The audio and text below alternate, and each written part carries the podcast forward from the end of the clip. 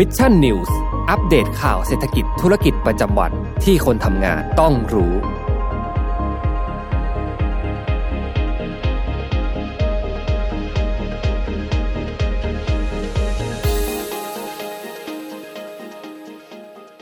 อะ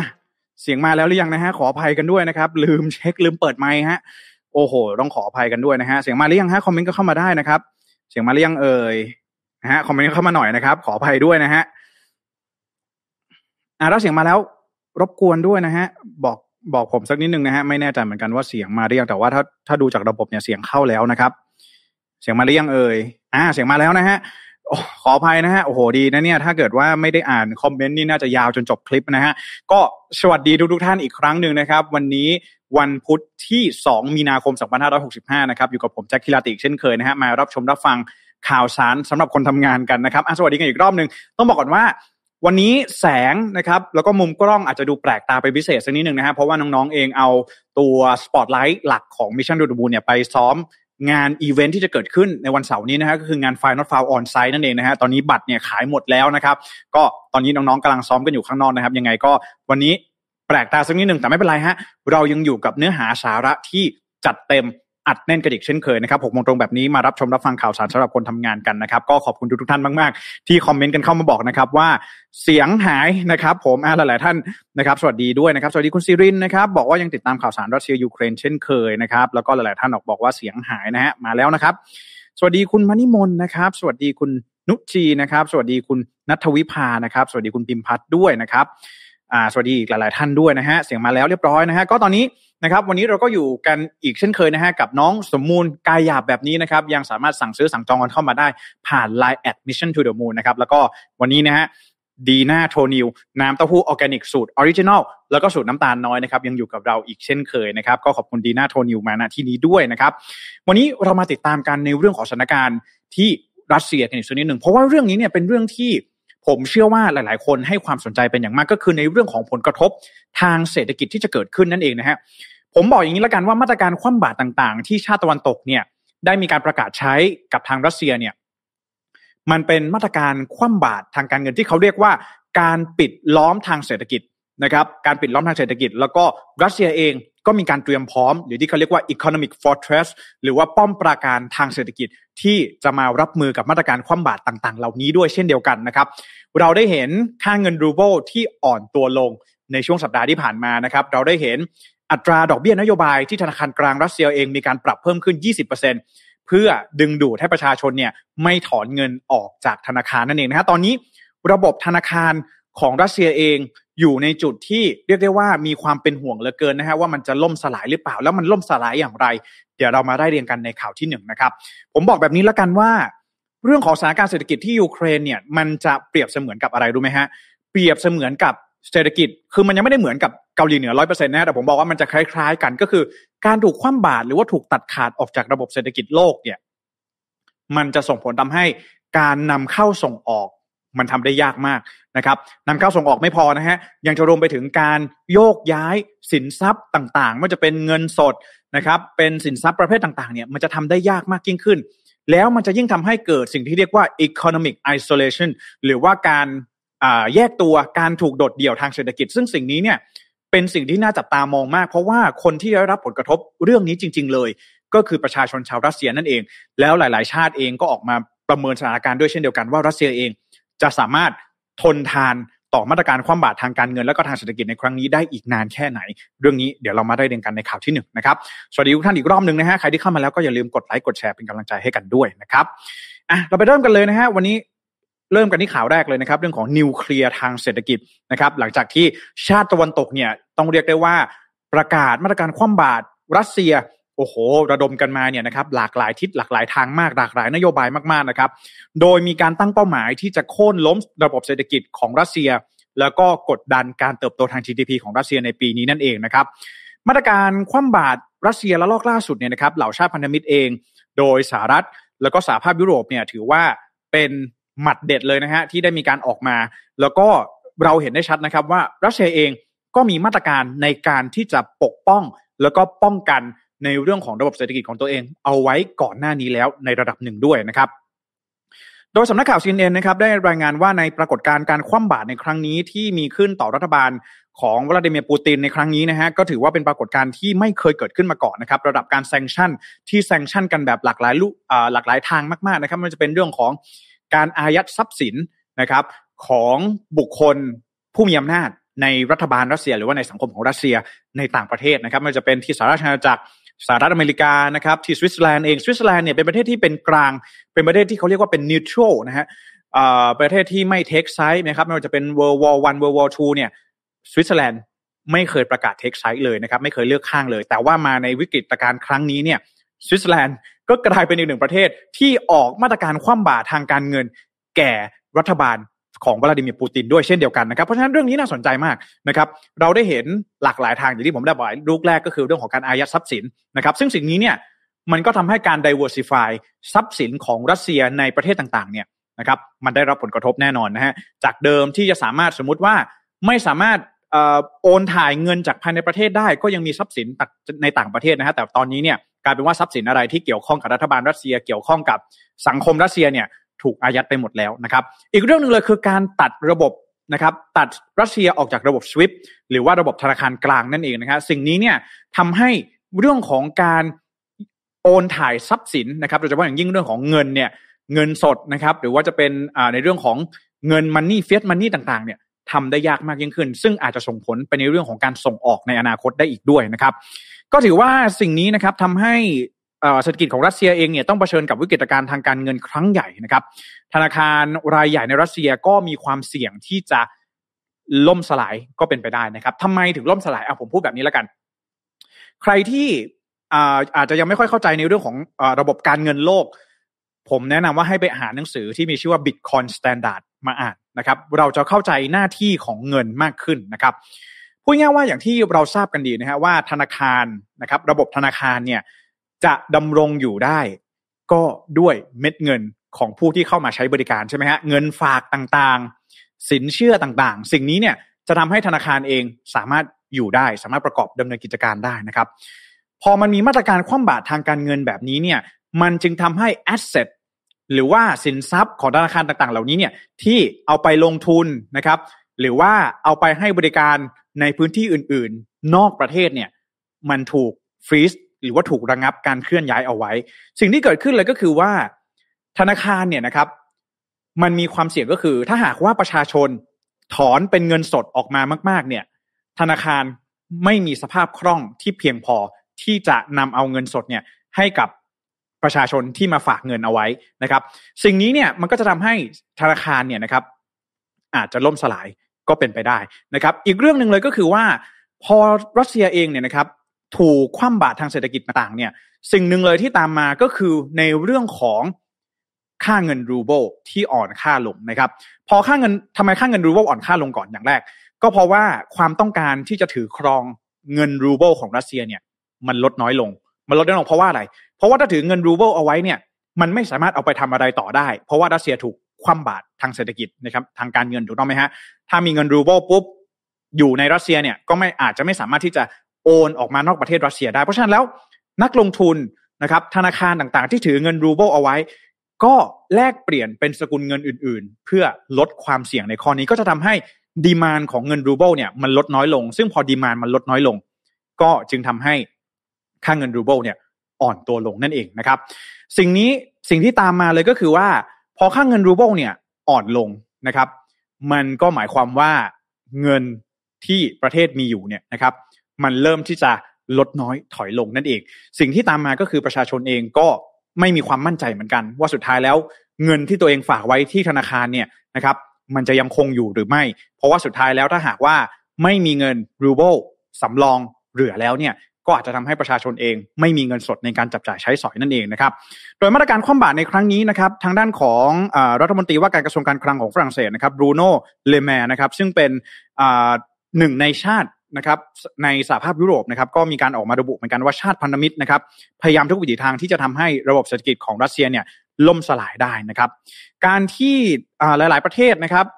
รวมตัวกันนะครับ พร้อมใจกันระงับการทำธุรกรรมนะครับทางธนาคารรายใหญ่ ๆ หลัก ๆ ของรัสเซียนะครับรวมถึงการถอนธนาคารรัสเซียออกจากระบบสวิฟต์เนี่ยควบคู่ไปกับการอายัดทรัพย์สินของบุคคลสำคัญที่มีความใกล้ชิดกับรัฐบาลของรัสเซียเนี่ย ก็สิ่งนี้จะทำให้ธนาคารของรัสเซียเองก็มีความเสี่ยงที่จะไม่มีเม็ดเงินเพียงพอในการที่จะจ่ายคืนเจ้าหนี้ของตนเอง ซึ่งนั่นก็คือ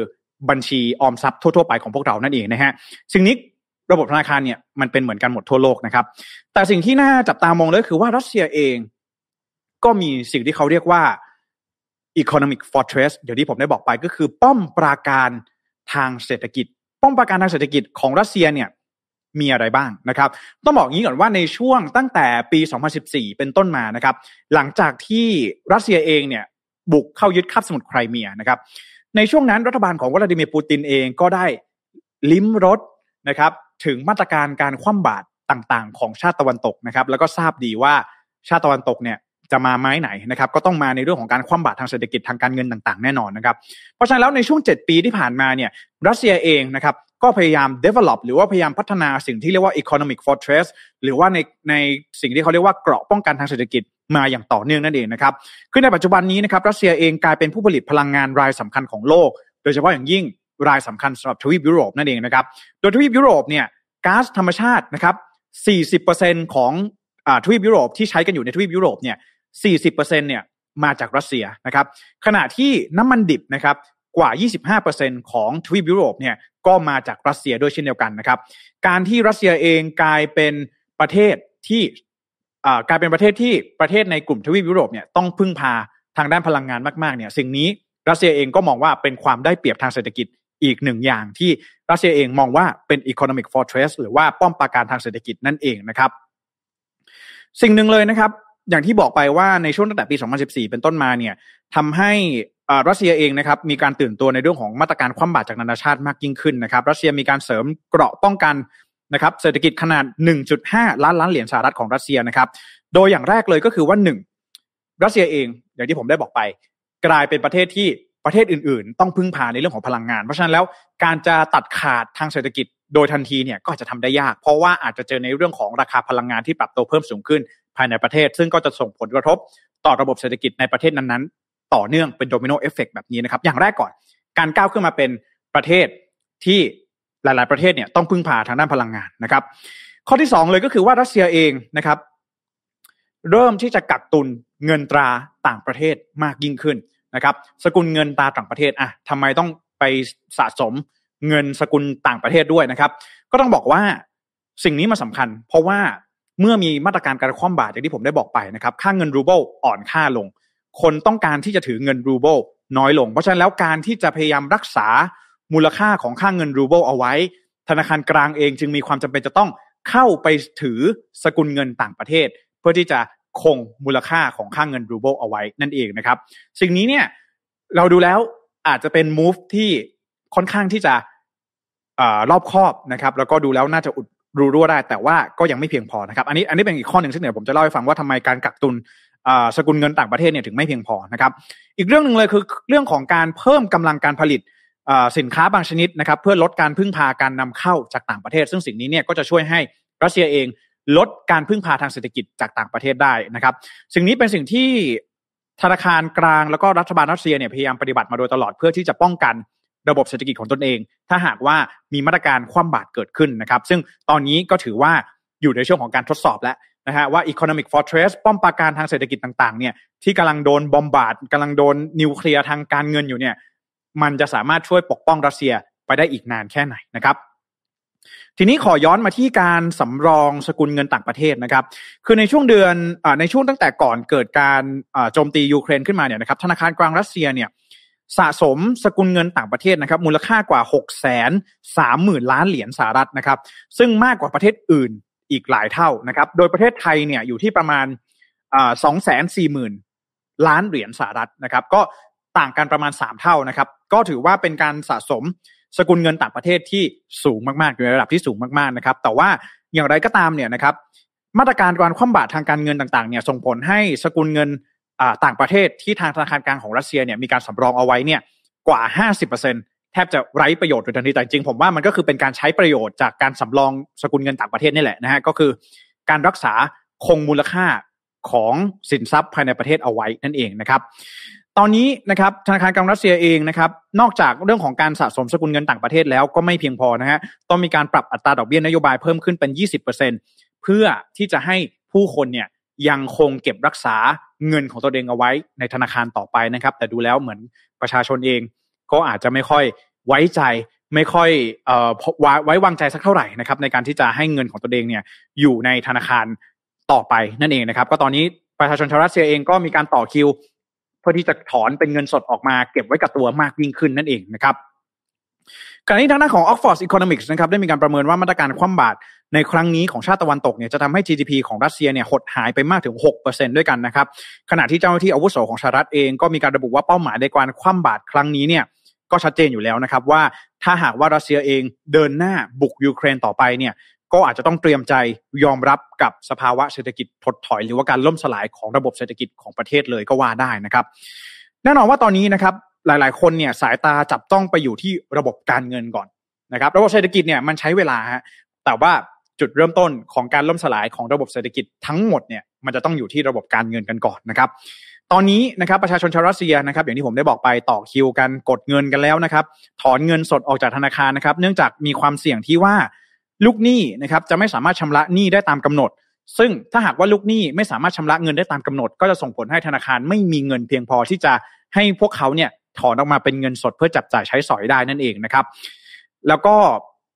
มีความกังวลเหมือนกันนะครับ ว่าระบบธนาคารเองก็จะล่มสลายจากมาตรการการคว่ำบาตรทางการเงินของนานาชาตินะครับ ที่สำคัญเลยอีกอย่างหนึ่งนะครับ ปัญหาก็คือว่าสกุลเงินสำรอง สกุลเงินต่างประเทศที่ทางธนาคารกลางสะสมเอาไว้เนี่ยมันมีปริมาณเพียงพอเพียงแค่สิบห้าเปอร์เซ็นของเงินของหนี้ทั้งหมดของประเทศพูดง่ายๆว่าถ้าหากประชาชนทั้งประเทศเนี่ยพร้อมใจกันถอนเงินสดออกไปเนี่ย มีไม่เพียงพอที่จะให้ประชาชนถอนเงินออกไปแน่นอนนะครับ ก็ต้องรอดูว่าเงินทุนสำรองระหว่างประเทศที่มีอยู่เพียงแค่สิบห้าเปอร์เซ็นตรงนี้เนี่ยนะครับ จะใช้ระยะเวลาอีกนานแค่ไหน จะสามารถทนกับแรงกดดัน หรือว่าทนกับมาตรการการคว่ำบาตรจากชาติตะวันตกครั้งนี้ได้มากน้อยแค่ไหนนะครับ แม้ครั้งนี้จะไม่ใช่ครั้งแรกที่รัสเซียเองต้องประสบพบเจอกับเรื่องของมาตรการการคว่ำบาตรนะครับแถมประสบการณ์ที่ผ่านมาเนี่ยรัสเซียเองก็มีแนวทางในการรับมือแล้วก็แนวทางในการป้องกันนะครับ แต่ผู้วิเคราะห์ ผู้เชี่ยวชาญส่วนใหญ่ก็มองว่าการคว่ำบาตรในครั้งนี้เนี่ยแตกต่างจากครั้งก่อนๆ เพราะว่ามุ่งเป้าไปที่ระบบการเงินการธนาคารของรัสเซียโดยตรง ท่ามกลางบริบทแวดล้อมแล้วก็สภาพสังคมที่เพิ่งฟื้นตัวจากโควิด -19 นะครับดังนั้นในเวลานี้ก็หลายฝ่ายเองก็จับตามองนะครับว่าท่าทีของรัฐบาลรัสเซียเนี่ยโดยเฉพาะธนาคารกลางรัสเซียว่าจะมีการตอบสนองอย่างไรนะครับ หลังจากที่ต้องมีการปรับอัตราดอกเบี้ยขนาดใหญ่มาอยู่ที่ 20%นะครับเพื่อสกัดไม่ให้ค่างเงินรูเบิลเนี่ยดิ่งไปมากกว่านี้นะครับรวมไปถึงการหาระบบการเงินที่ยังคง สามารถที่จะทำการค้าขายส่งออกสินค้าตัวเองต่อไปได้นะครับ ตลอดจนหาแนวทางรับมือนะครับ ในกรณีที่ชาติตะวันตกเนี่ยจะยอมแบกรับราคาพลังงานที่แพงไปกว่านี้ด้วยการแบนน้ำมัน แล้วก็ก๊าซธรรมชาติจากรัสเซียนั่นเองตอนนี้หนักฮะต้องบอกอย่างนี้ครับ หนักมากนะครับทำไมถึงว่าหนักนะครับ เพราะว่าตอนนี้เนี่ยมันอยู่ในช่วงเริ่มต้นนะครับ สิ่งที่กำลังจะตามมาที่รัสเซียจะต้องเจอเลยนะครับ ก็คือค่าเงินรูเบิลที่จะต้องคง รักษาเอาไว้ให้ได้นะครับ ของในรัสเซียเนี่ยจะแพงขึ้นเรื่อยๆนะครับ ประกอบกับการที่ทุนจากต่างประเทศเนี่ยเริ่มที่จะถอนทุนออกจากรัสเซียเนี่ยออกไปค่อนข้างเยอะนะครับ สิ่งนี้ก็จะทำให้รัสเซียเองนะครับ บางสิ่งบางอย่างจะต้องนำเข้า บางสิ่งบางอย่างเองก็อาจจะต้องมีการไปจัดหามาจากภายนอกประเทศ สิ่งนี้ก็ทำให้รัสเซียเนี่ยจะต้องจ่ายเงินแพงขึ้น ในการที่จะต้องนำเข้าสินค้านะครับ พอจ่ายเงินแพงขึ้น สิ่งที่ตามมาเลยก็คือว่า เกิดในเรื่องของสภาวะเศรษฐกิจซบเซาแน่นอนนะครับ เพราะว่าของแพงขึ้นรายได้เท่าเดิม แล้วก็ประกอบกับว่าพึ่งฟื้นตัวจากโควิด -19 อีกด้วยนะครับ เพราะฉะนั้นตอนนี้ต้องรอดูกันเลยนะครับ อย่างใกล้ชิดกันอีกทีหนึ่งว่า ระบบเศรษฐกิจระบบการเงินของรัสเซีย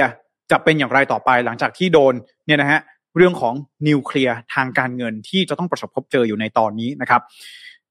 สิ่งนี้ถ้าเราเปรียบเทียบกันง่ายๆนะครับ ก็อยากจะให้พาย้อนกลับไปดูในช่วงของต้มยำกุ้ง นะครับ ต้มยำกุ้ง พอต้นทุนนะครับ พอราคาสินค้าแพงขึ้นนะครับค่าแรงแพงขึ้นตามนะครับ ค่าแรงแพงขึ้นทํำยังไง ก็ต้องมีการเลิกออฟออกนะครับ กิจการต่างๆ ได้รับผลกระทบนะครับกิจการต่างๆแทนที่ขายของได้ ก็ขายของไม่ได้ เพราะว่าของแพงนะครับ รายได้คนในประเทศเท่าเดิม มันจะเกิด domino effect ตามมาเรื่อยๆนะครับ แล้วก็ในอนาคตเนี่ยก็จะต้องดูว่าภายในระยะเวลา หนึ่งปีนะหกเดือนหนึ่งปีเนี่ยรัสเซียเองจะต้องหาทางออกให้กับวิกฤตการณ์ในครั้งนี้ให้ได้นะครับ สิ่งนี้เป็นสิ่งที่น่าสนใจมากๆ แล้วก็เอาใจช่วยนะครับ ที่เอาใจช่วยนี้ไม่ใช่ว่าเอาใจช่วยให้ผ่านพ้นไปได้นะครับ คือต้องเอาใจช่วยจริงๆว่าอยากจะให้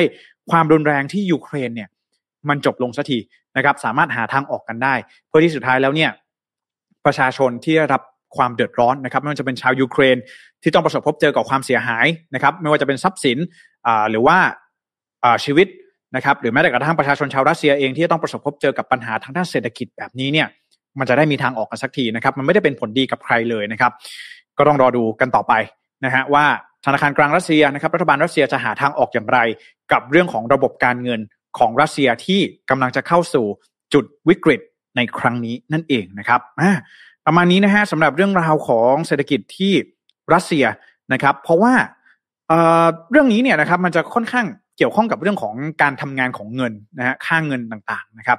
แล้วมันก็จะมี domino effect ต่างๆ ที่ตามมาเยอะแยะมากมายนะครับ เพราะฉะนั้นแล้ว ตอนนี้นะครับ มาจับตาดูกันนะครับ ผมอะสวัสดีทุกท่านกันด้วยนะครับ วันนี้ใครที่เพิ่งเข้ามานะครับ แสงเสริงมุมกล้องอะไรจะแปลกตาสักนิดนึงนะฮะแต่ขอไม่เป็นไรนะฮะเดี๋ยวสัปดาห์หน้ากลับมาเป็นเหมือนเดิมนะครับ ต้องขออภัยด้วยนะฮะเดี๋ยวมาดูกันนะครับ หลาย ๆ ท่านคอมเมนต์กันเข้ามานะฮะสวัสดีคุณธนสินด้วยนะครับ สวัสดีคุณสุภวิทย์นะฮะ แล้วก็สวัสดีคุณมานิมนนะครับ บอกว่าสวิตกำหนดเรื่องการวางตัวเป็นกลางไม่ใช่เหรอแล้วมาอายัดทรัพย์ของลูกค้าชั้นดีอย่างรัสเซีย จะไม่กระทบต่อความน่าเชื่อถือของตัวธนาคารสวิสหรือครับนะครับ อันนี้ต้องบอกก่อนว่า อีกมุมหนึ่งเนี่ยนะฮะเราก็ต้องมองว่าความชอบธรรมในการทำสงครามของรัสเซียในครั้งนี้เนี่ย มันน้อยมากนะครับการเขาเรียกว่าการ justification นะฮะการสร้างความชอบธรรมในการทำสงครามครั้งนี้ของรัสเซียเนี่ยมันน้อยมาก ๆ เพราะฉะนั้นเราจึงไม่แปลกฮะ ที่ทำไมประเทศที่วางตัวเป็นกลาง ประเทศที่ก่อนหน้านี้นะครับ ดูแล้วเออไม่ค่อยออกตัวสักเท่าไหร่แต่พอมีเหตุการณ์นี้เกิดขึ้นเนี่ยนะครับ ก็ออกตัวสนับสนุนนะครับ หรือว่าออกมาแสดงจุดยืนสนับสนุนยูเครนอะไรต่างๆเนี่ยนะฮะเพราะเราต้องย้อนกลับไปดูจุดเริ่มต้นของสงครามในครั้งนี้นะครับ ซึ่งหลายๆชาติเองก็มองว่ามันไม่มีความชอบธรรมที่เพียงพอในการทำสงครามนะครับ เพราะฉะนั้นจึงเป็นเรื่องที่เราจะได้เห็นท่าทีของชาติตะวันตกมากยิ่งขึ้นเรื่อยๆ แล้วก็ยกระดับมากขึ้นเรื่อยๆนะครับ ขนาดเยอรมนีเยอรมนีเนี่ยยังเป็นประเทศที่หลังจากสงครามโลกครั้งที่สองมาเนี่ยนะฮะเขามีนโยบายหรือว่ามีจุดยืนทางการทหารว่าจะเป็น pacifier นะฮะ pacifier ก็คือเป็นผู้สร้างสันตินะฮะ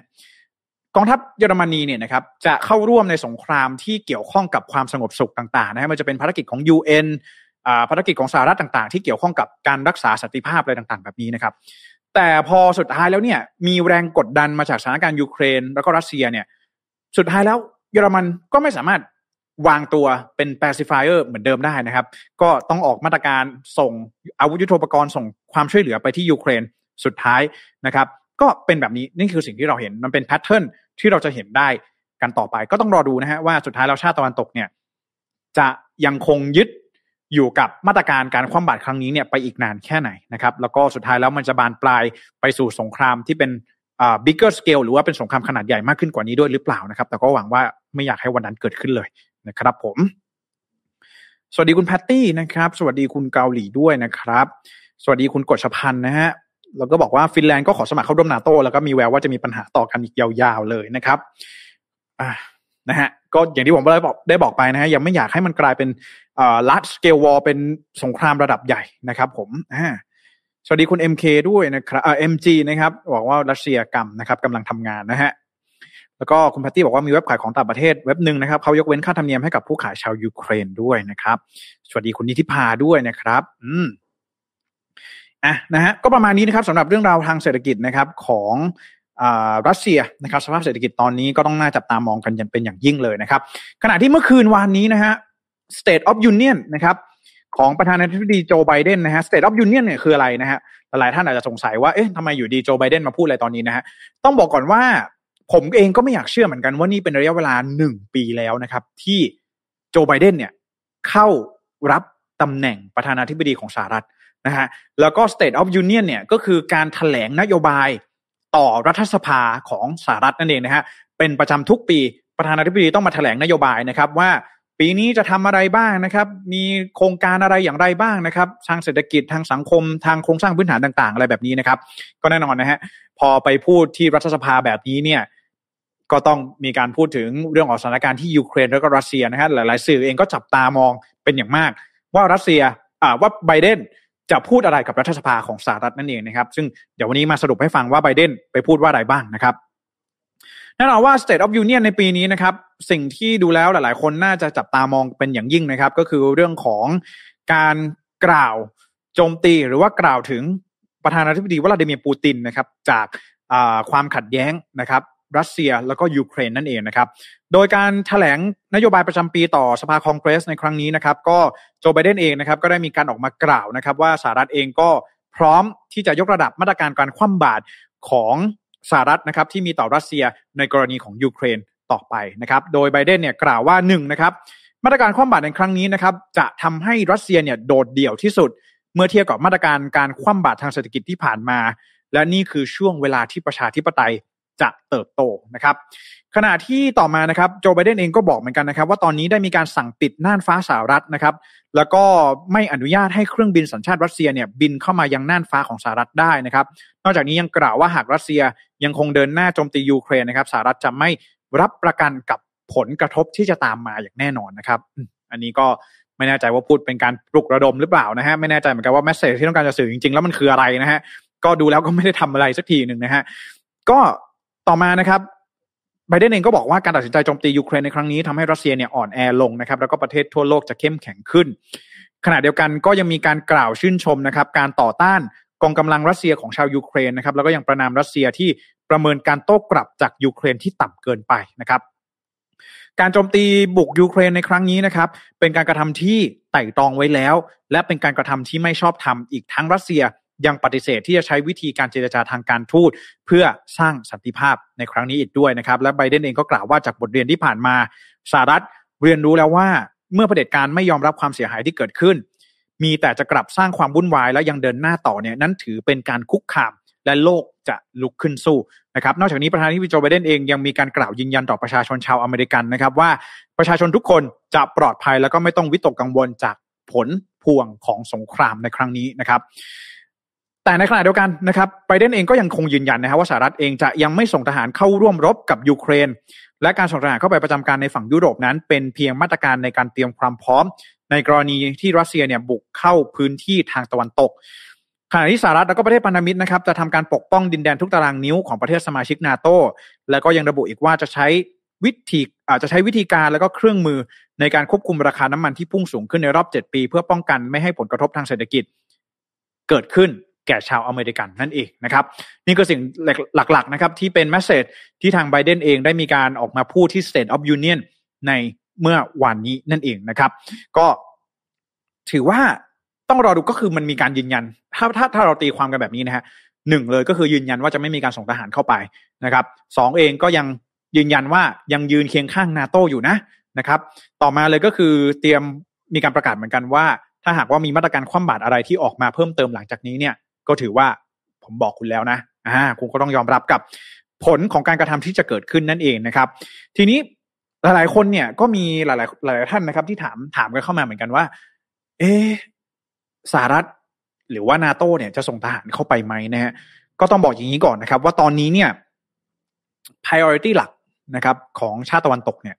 ก็คือการใช้มาตรการคว่ำบาตรทางการเงินทางเศรษฐกิจแบบนี้นะครับ แล้วก็บีบให้ประชาชน ในรัสเซียเนี่ยรู้สึกว่าเริ่มที่จะสูญเสียผลประโยชน์ของตนเองเริ่มที่จะไม่มีความมั่นคงนะครับ แล้วก็ต้องมารอดูว่ากลไกภายในประเทศของรัสเซียเนี่ยจะสามารถทำได้มากน้อยแค่ไหนนะครับ ในการที่จะจัดการกับความวุ่นวายอันเรสในประเทศต่อไปที่จะเป็นผลพวงมาจากมาตรการการคว่ำบาตรในครั้งนี้นะครับ แต่ก็เชื่อว่าส่วนหนึ่งเนี่ยนะครับ ชาติตะวันตกเองก็จะหนักดีนะครับ ไม่ว่าจะเป็นในเรื่องของความเสี่ยงที่จะเกิดสงครามขนาดใหญ่ เรื่องนี้ก็เป็นเรื่องหนึ่งที่ชาติตะวันตกเองก็กังวลว่าถ้าหากว่าเข้าไปเกี่ยวข้องเมื่อไหร่เนี่ยนะครับก็จะส่งผลให้เกิดสงครามขนาดใหญ่ด้วยเช่นเดียวกัน แล้วก็อย่างที่ผมได้บอกไปนะฮะน้องฝึกงานทีมผมเนี่ยก็เป็นคนพูดคำนี้ออกมาเองนะฮะจริงๆแล้วมันเป็นหลักการทางรัฐศาสตร์ทั่วไปแหละนะฮะก็คือเรื่องของมนุษย์เนี่ยนะครับจะหาทางทำสงครามกันอยู่ตลอดเวลาอยู่แล้วนะครับ เพียงแต่ว่าสิ่งที่จะทำให้มนุษย์เนี่ย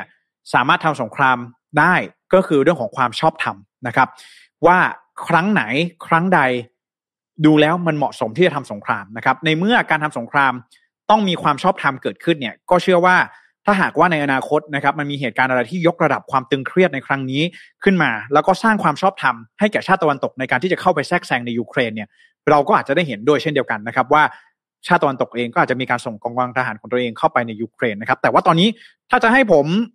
วิเคราะห์เนี่ยนะครับมันก็ยังมองไม่ออกว่ามันจะมีความชอบธรรมใด ๆ นะครับ ที่ชาติตะวันตกเนี่ยจะส่งทหารเข้าไปในยูเครนในครั้งนี้ก็ต้องจับตาดูกันต่อไปนะครับอันนี้เป็นสปีชที่ไบเดนพูดกับสภาคองเกรสเมื่อวานนี้นะครับ แล้วก็แน่นอนได้มีการพูดถึงประเด็นที่กรณีที่เกิดขึ้นที่ยูเครน เป็นเรื่องที่ชัดเจนอยู่แล้วนะครับ ว่าต้องมีการพูดถึงแน่นอนนะครับนะวันนี้ข่าวยูเครนหมดเลยนะฮะผมพยายามหาข่าวอื่นๆมาเสิร์ฟกันบ้างนะครับ แต่ว่า วันนี้ข่าวส่วนใหญ่เราก็จะเกี่ยวข้องกับทางยูเครนนะครับ วันนี้ไปดูเราไปดูรัฐบาลกันแล้วนะครับ ว่ารัฐบาลสหรัฐเองมองอย่างไรนะครับ เศรษฐกิจรัสเซียมองอย่างไรนะครับ ไปดูของฝากฝั่งบริษัทเอกชนกันบ้างนะครับทำไมถึงมีความน่าสนใจ เพราะว่าสำนักข่าว The Verge นะครับได้มีการเปิดเผย internal email นะครับหรือว่าอีเมลของทิมคุกที่ได้มีการส่งหาพนักงานของ Apple ทุกคน ถึงเรื่องของสถานการณ์ในยูเครนนะครับว่ามาดูกันซิว่า Apple เองนะครับเขามีมุมมองอย่างไรต่อสถานการณ์ที่เกิดขึ้นกันบ้างนะครับ ก่อนหน้านี้เราเห็นรัฐบาลใช่ไหมฮะองค์การระหว่างประเทศต่างๆ ที่ออกมา แสดงจุดยืนที่เกี่ยวข้องกับสถานการณ์ยูเครน ตอนนี้มาดูกันที่ Apple กันบ้างจริงๆไม่ใช่ Apple เจ้าเดียวนะฮะมีหลายเจ้าด้วยเหมือนกันนะครับ ที่ออกมาแสดงจุดยืนไม่ว่าจะเป็น Apple Nike ต่างๆ ที่ออกมาต่อต้านรัสเซียในครั้งนี้นะครับ ก็ล่าสุดนะครับ สำนักข่าว The Verge นะครับได้มีการเปิดเผยอีเมลของทีมคุกนะครับที่ได้มีการส่งให้พนักงานของ Apple นะครับไปดูกันว่าทีมคุกบอกว่าอะไรกันบ้างนะครับ อย่างแรกเลยครับทีมคุกนะครับก็บอกว่าต้องการที่จะพูดนะครับกับทุกๆคนใน Apple นะครับว่าตอนนี้เองนะครับ ตัวเขาเองเนี่ยก็มีความกังวลนะครับ ต่อผู้ที่รับผลกระทบจากความรุนแรงในครั้งนี้นะครับ ด้วยภาพที่เราเห็นนะครับ ความเสียหาย ครอบครัวประชาชนที่ต้องจากบ้านเกิดเมืองนอนนะครับ แล้วก็ภาพผู้คนที่มีความหานกล้าในการที่จะต่อสู้กับกองกำลังของต่างชาตินะครับ ก็สิ่งนี้เองนะครับ Apple เองก็เห็นแล้วว่าเป็นสิ่งที่สำคัญกับผู้คนทั่วโลกเหมือนกันที่จะร่วมด้วยช่วยกัน เพื่อที่จะหาทางออกไปสู่สันติให้ได้นะครับ ตอนนี้นะครับ Apple เองได้มีการเตรียมนะครับที่จะทำการบริจาคนะครับ ให้กับ องค์กรด้านสิทธิมนุษยชนนะครับ แล้วก็องค์กรที่จะส่งความช่วยเหลือไปยังผู้ลี้ภัยนะครับที่เกิดขึ้นจากสงครามในครั้งนี้นะครับ แล้วก็ตอนนี้เองนะครับ Apple เองก็เตรียมที่จะทำงานร่วมกันนะครับกับองค์กรหลาย ๆ องค์กรนะครับ แล้วก็ดูว่า Apple เองเนี่ยจะมีขีดความสามารถ แล้วก็จะสามารถทำอะไรได้บ้างกับเหตุการณ์ในครั้งนี้ที่เกิดขึ้นนะครับ แล้วก็เริ่มไปตั้งแต่วันนี้นะครับก็คือวันที่ 2 มีนาคมเนี่ยนะครับแอปเปิลเองนะครับจะ ร่วมบริจาคนะครับในสัดส่วน 2 ต่อ1พูดง่ายๆว่า ถ้าเราบริจาคถ้าพนักงานบริจาค 200 Apple จะเพิ่มเงินบริจาคอีก 100 บาทนะครับ ถ้าหากว่าพนักงานเนี่ยนะครับมีการบริจาคให้กับองค์กรที่เข้าไปช่วยเหลือผู้ที่ประสบภัยจากสงครามในยูเครนนะครับ ก็เป็นการบริจาคนะครับ สัดส่วน 2 ต่อ1นะครับ แล้วก็โครงการนี้เนี่ยมีชื่อว่า employee giving portal นะครับ ในการที่จะสนับสนุนให้พนักงานเนี่ย ร่วมกันบริจาคนะครับให้แก่องค์กรต่างๆ ที่ช่วยเหลือชาวยูเครนอยู่ในตอนนี้นะครับในขณะเดียวกันนะครับ Apple เองได้มีการติดต่อพนักงานนะครับที่ทำงานอยู่ในยูเครนนะครับหรือว่าในพื้นที่ที่มีผลของสงครามนะครับ ซึ่งในตอนนี้เนี่ยนะครับ